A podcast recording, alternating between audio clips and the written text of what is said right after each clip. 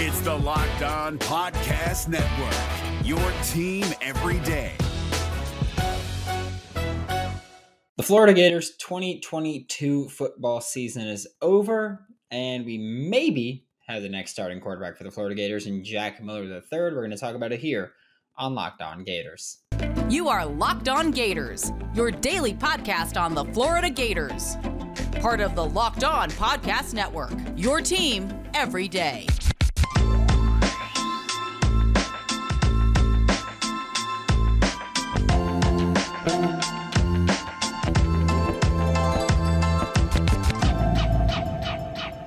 Hello, welcome back to another episode of Locked On Gators, part of the Locked On Podcast Network, your team every day. Thanks for making Locked On Gators your first listen of the day. We're available daily and free wherever you listen to podcasts. Happy Monday. No victory Monday, but still a Monday. I'm Brandon Olson. Find me on Twitter at WNS underscore Brandon, written work with Whole Nine Sports and Giants Country of SI.com.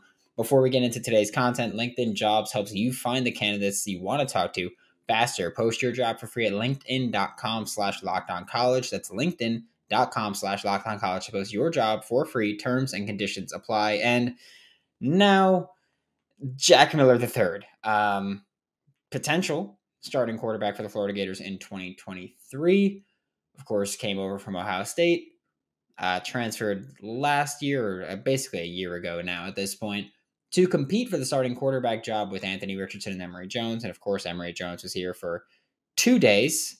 And then he hit the transfer portal, and Anthony Richardson won the starting job um, and never looked back. Jack Miller, of course, then got injured. He hurt his thumb. He had off season or spring surgery or fall, sorry, so fall surgery. Um, that kept him out for the rest of the fall kept him out for most of this season, where for a lot of the season he was listed as questionable, which and I know I've talked about this before, but usually I feel like when quarterbacks specifically have a thumb injury, the issue is always being able to grip the ball actually, like after the uh, injury when you're recovering from not being able to grip the ball and actually deliver passes. I'm assuming that's why he was questionable for so long because he was probably like, hey, I feel good. I know the playbook.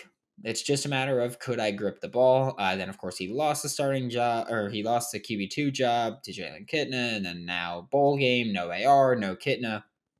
Jack Miller the third gets to start, and I will say this the same way that I've been saying it pretty much since uh, Jack Miller was assumed to be the starter. It's hard for me to evaluate this game and no, not just the team's not at full strength. But yeah, the team's not at full strength. Most of that's depth that's not there, but you're missing your all American guard. You're missing your, again, either number one or number two receiver, however you rank Justin Shorter there. But for me, the more important part is Jack Miller III had not even two weeks to practice as QB1. This isn't some situation where it was your starting quarter or your backup quarterback was practicing all season where he was getting some first team reps in case he was needed as the starter. No. This is the guy was injured for the huge majority of the season. He was QB3 when he finally got healthier. And then it was, well, guess what? In 10 days, you're the starting quarterback of the Florida Gators. So good luck. That's the thing. This isn't like he had spring ball of the competition, then fall camp of the competition, or even the full backup job, followed by a bad week one. This isn't like he had spring ball of the competition, fall camp of the competition, or the backup job, and then he had to come in at some point during the season and rotate in as a starter or become the starter, whatever it is. No.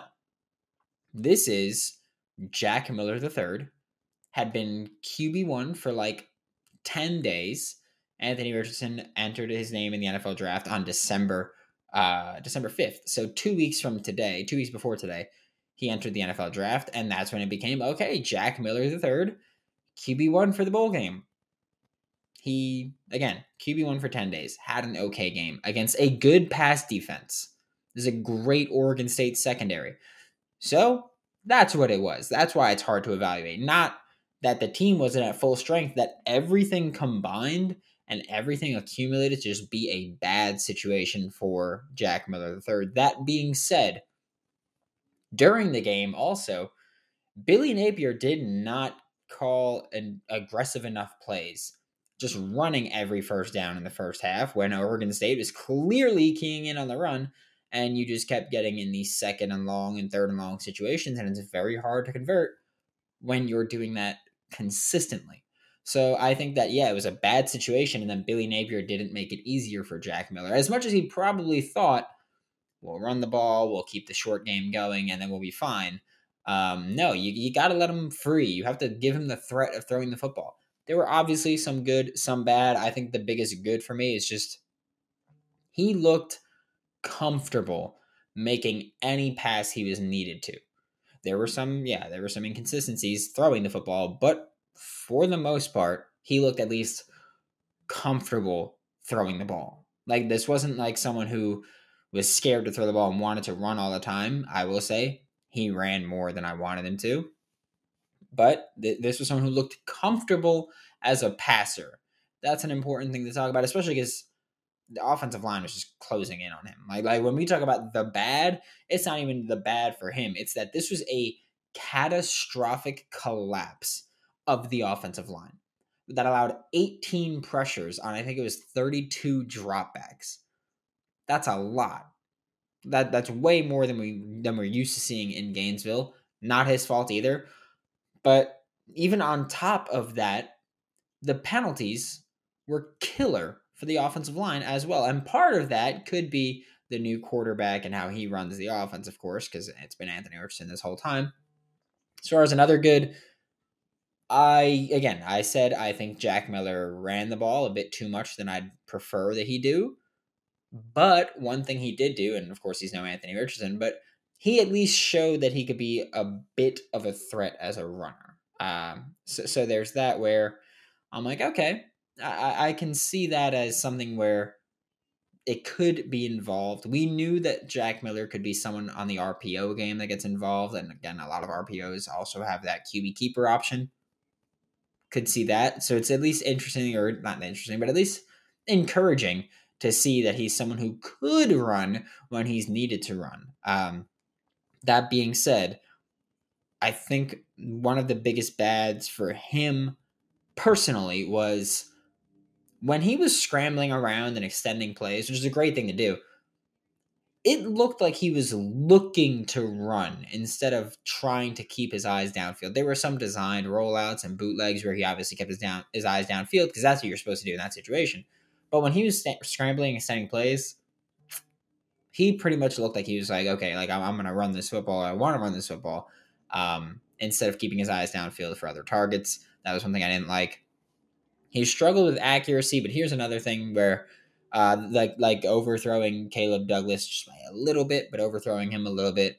Few passes in the wrong spot, whether they were catchable or not. Like the Payday Douglas overthrow was catchable, but Payday still had to go whoop and and just hit his hand. Like it was catchable, but it was very difficult to catch. I think some of that is just not having any consistency or chemistry or rhythm with these receivers. Because again, he wasn't practicing for most of the season, so it's hard to step in and be like, okay, I know how fast this guy is. I know how much he accelerates. I know where he likes the ball.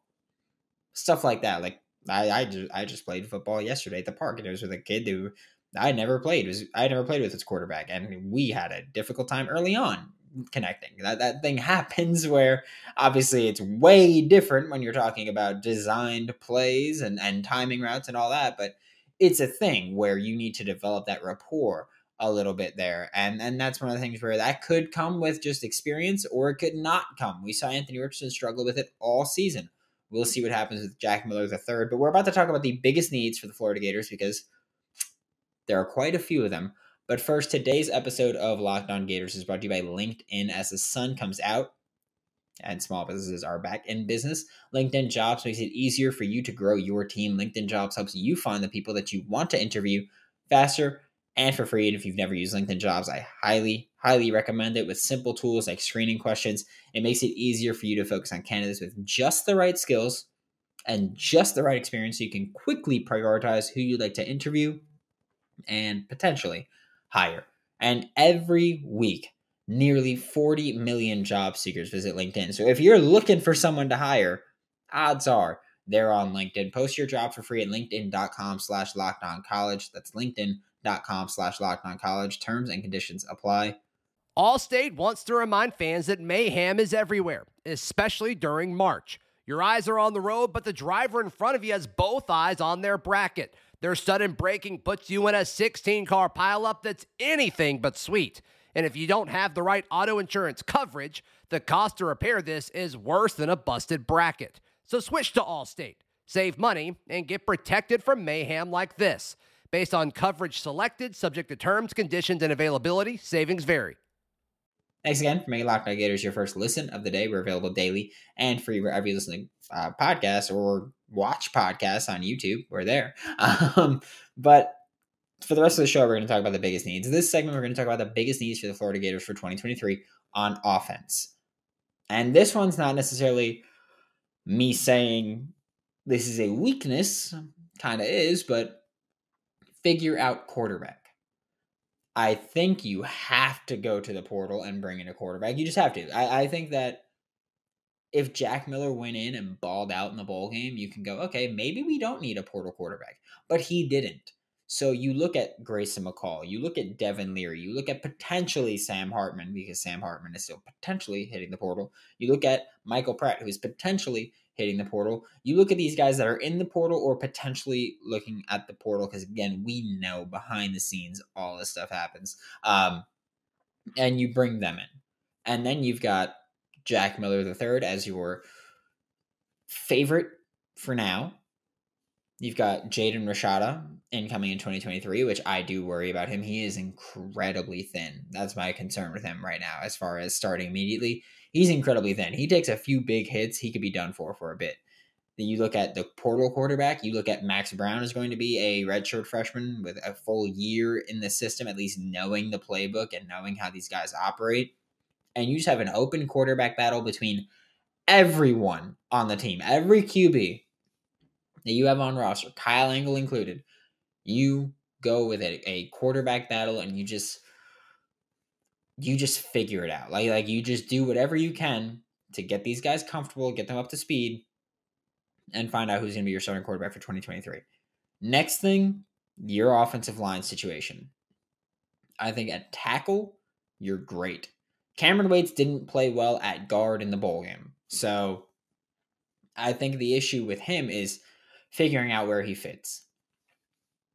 Do you want to keep him as a guard, maybe replacing O'Cyrus Torrence, and be like, okay, well, you know, every time Kamryn Waites played before this, he was rotating at tackle. So play him at guard, maybe get him used to that and see how it goes. Because I think you're solid at tackle with Michael Tarquin and Austin Barber. So what do you do with Kamryn Waites? Because he's kind of the odd man out there. Maybe you keep him for a year, and if Tarquin or Barber go to the draft, you have Cameron Wade step in as a high ceiling player. He's a massive dude. He's he's a solid athlete. Let him get up to speed with it. So tackle, you're good. Right guard, you don't know who you have there. Can I make the suggestion here of Kingsley Eguakun at right guard? Can I make that suggestion? Because here's the thing: you need a new center. I am not even going to pretend like I I'm I don't think I've pretended this at all the entire season. I think I've been very open about this, but I'm not even going to pretend that I am okay with Kingsley Eguakun starting at center. Dude isn't it. You're the center. You control when the ball gets snapped. Obviously, not control it, but you are the guy that snaps the ball. How in the world do you have so many false starts? Unacceptable. Get off the field or move to guard, and you could stop screwing up the snap. Maybe we see that happen because I think the biggest thing with the offensive line now is you generally you know four of your five starters. You know that you're probably going to have tackles being Tarquin and Barber, probably Barber at left tackle. You know that at one guard spot you're going to have Ethan White. You know that you're going to at least try Kingsley Eguakun at center, hopefully at guard, but you're probably going to try Kingsley Eguakun at center. And then your right guard is up for grabs. Maybe it's Cameron Wade staying there. Maybe it's someone else stepping up. Maybe it's Riley Simons. Maybe it's Richie Leonard gets the spot. Whoever it is, you're going to figure that out. But I, I, think I'm not concerned with who is on the offensive line except for Kingsley Eguakun. I'm concerned with where people line up. I, again, I think Kingsley Eguakun lining up at right guard might be good for him because dude isn't good at center. Simple as that. Next and the final thing for this segment is RB3. I think running back third, or your third running back, you have to kind of figure out where it's Montrell Johnson and Trevor Etienne. Awesome talents. But you have to have depth. And right now, on roster, currently on roster, there's a bunch of depth guys who, outside of Eastern Washington, I don't think played the game. I, I don't, I don't remember a game where they played outside of Eastern Washington. So there's that maybe Texas A&M, but even then, I don't think so. Um, maybe South Carolina, but even then, I don't think so. That's not necessarily a big need, but it's something you have to figure out as to who's going to be running back three. Do you have it be? Do you have it be Treyaun Webb, who I think could add a little more to the game than Mark Fletcher could in terms of an all-around um, contribution? Do you have it be one of the backups that never really played but was there and it is in the system. So I, I, think that you have to figure that out, but it's not a huge need necessarily. You could also go portal hunting and see if you have a guy there. We're about to take a look at the biggest needs for the defensive side of the ball for the Florida Gators for 2023. Um, but first, today's episode of Locked On Gators is brought to you by Bet Online. And for the first time this season, the Florida Gators were underdogs in a game and did not cover the spread. They did it every other game. They either won or covered the spread completely, and this time they did not. However, if you listen to me, I said take the under. The under of 52 and a half was never going to hit. And if you listen to me, I said I'm going to take an alt line of 49 and a half. And guess what I did? I took an alt line of under 44 and a half because that was as low as they would let me go, and I would have gone as low as they would have let me go. But 44 and a half is fine with me. BetOnline is your number one source for all of your betting needs and sports information. I've been using BetOnline for years now. Years now. And I love it. Head to the website today or use your mobile device to learn all about the trends and action. Check out BetOnline. It's where the game starts. It's Kubota Orange Day. Shop the year's best selection of Kubota tractors, zero turn mowers, and utility vehicles including the number one selling compact tractor in the USA. And now through June 30, get 0% APR for 84 months or up to $3,300 off select compact tractors. See the details at KubotaOrangeDays.com. Your family, your land, and your livestock deserve equipment they can count on. So find your local dealer today. That's KubotaOrangeDays.com. To wrap up today's show, we're talking about the biggest needs on the defensive side of the football for 2023 Florida Gators. First up is going to be linebacker for me. Um, this also this isn't like prioritized. This is just how I was thinking about linebacker for me though is I think the biggest one. Um, I didn't prioritize this list, but I do think it's it's up there. Um, I think that Derek Wingo played a great game in the bowl game for the most part. I think that he will be good this coming season, 2023. I think Shamar James will be good this coming season in 2023. So you have your Mike and you have your Will linebackers figured out already as long as things go according to plan. Behind them, it's kind of just question marks. You don't really have anybody that you're confident in being there and that you're confident in playing significant snaps. Scooby Williams is the next man up. He will likely play a good deal of snaps. Jaden Robinson, of course, is coming in uh, in the 2023 class, I still think Florida needs to hit the portal for an experienced linebacker. That's the thing for me. Derek Wingo seems like a great vocal leader. Derek Wingo seems like he's got a grasp of the defense and is able to step in and play early on next year. Like he could just start right away. Shamar James I mean, immediately this season, he was a consistent contributor. Or we'll say, I won't say consistent. I'll say he's a, he was a contributor because uh, there were some patches where he just like didn't play much for whatever reason. I'm not here to criticize or judge that. I don't care. Um, I think next year he's your starting Will. I think next year Derek Wingo is your starting Mike. But I think there's way too much inexperience for a position that has so much value in this defense. People always talk about linebackers not being valuable. You know, you look at the NFL level and it's, ah, you don't pay linebackers that much. You, you have a great pass rush, you have a great secondary. You just need serviceable linebackers. You talk about linebackers in the draft, a lot of them don't get high, gonna get drafted super high unless they're this freak linebacker. In this defense, a linebacker is consistently asked to play pass coverage, rush the passer, and defend the run. That's a hard thing to do consistently well at any at any position. To do all three of those things consistently well is very difficult. That's why usually for you know receiver you, or for a DB you just have to cover. Usually for a defensive lineman, rush the passer and stop the run. Linebackers you got to do everything. It's incredibly difficult. So for that, I think bring in an experienced linebacker that could come in and either start or rotate as a consistent contributor. Next up is defensive tackles specifically. Freshman defensive tackles rarely succeed in the SEC. It's just it's rare to come in and contribute early on. A lot of that is just getting into SEC shape, like whether you're too big and need to trim down, whether you're too small and need to bulk up, whatever it is. So don't expect a ton from this 2023 class early on. Ton of guys coming in, ton of talent coming in, but I don't know if they're going to be ready to contribute early. I'd assume someone is going to be able to contribute early just based on how many defensive linemen are committed right now. But I think you at least need bodies that could rotate in, potentially start. I am perfectly fine with Big Desmond Watson or Chris McClellan or Caleb Banks starting. Or sorry, Big Desmond Watson and Chris McClellan or Caleb Banks starting. I need Big Des starting. But I think you need some experienced defensive linemen. I'll tell you this too. Little little fun tidbit. John Walker, think he's staying with UCF. Jordan Hall, think he's going to Georgia. So there's that. You missed out on the two D tackles that you were trying to either flip or get to commit to you. Which, by the way, Jordan Hall, I'm not upset about. John Walker, I did want. Um, but you're not getting them most likely. So you hit the portal, you get another defensive tackle. Preferably, I think a nose tackle to back up Big Des because I don't know who's going to do that.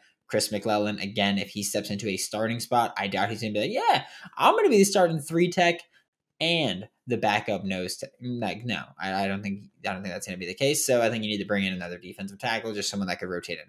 The final position to talk about, star and uh, obviously Star is that nickel defender. It's it's always like, hey, he's a safety that's basically playing nickel corner because you have to be able to cover and play the run and rush the passer. Also, they're a really fun position where you're like, okay, you're you're going to be a freak for us. And I don't think that Florida I don't think Florida has a player in that room that I'm confident in for next year. Miguel Mitchell, I'm confident in but they keep listing him at safety and not star. So it makes me think that he's going to be someone who next year is probably going to be Rashad Torrence and Kamari Wilson.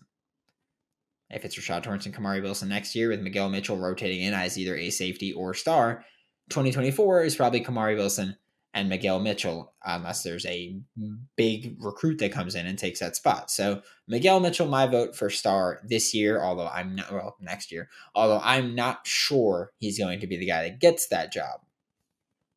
As far as the 2023 class goes, Jakeem Jackson's my guy where I'm like, I would love to see him play star. He's got great size, great length, great athleticism, imagine putting just a chess piece in there. Like he could do everything. He's a Swiss Army knife.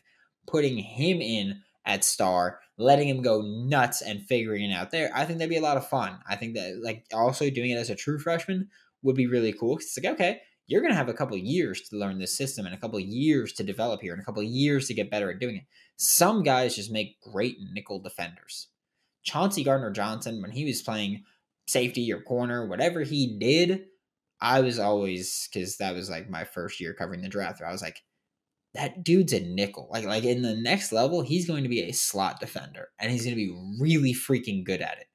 Jakeem Jackson could be that guy. I don't know if he will be, but he could be. And as far as the current situation, Trevez Johnson, Jadarius Perkins are too, eh, too often, and that's my issue. Like I don't want, eh, I, want someone who's going to come in and consistently contribute in a positive way. And I don't think they do that often enough. Trevez has had flashes this year more than he had last year, but still nothing that instills confidence in me for next year is him being a consistent contributor. And I don't think that you should be needing two full years to become average or above average.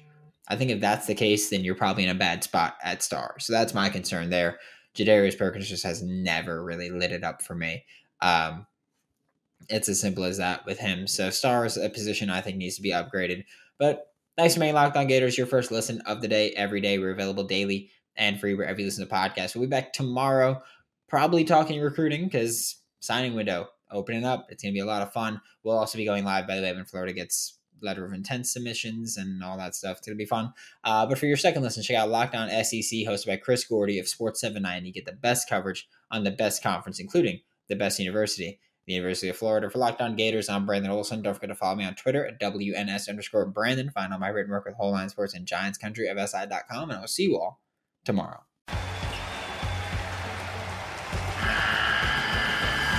The NCAA tournament is almost here, listening to Locked On College Basketball will give you the edge you need to dominate your bracket. So don't wait. Find Locked On College Basketball on YouTube or wherever you get your podcasts. Part of the Locked On Podcast Network. Your team every day.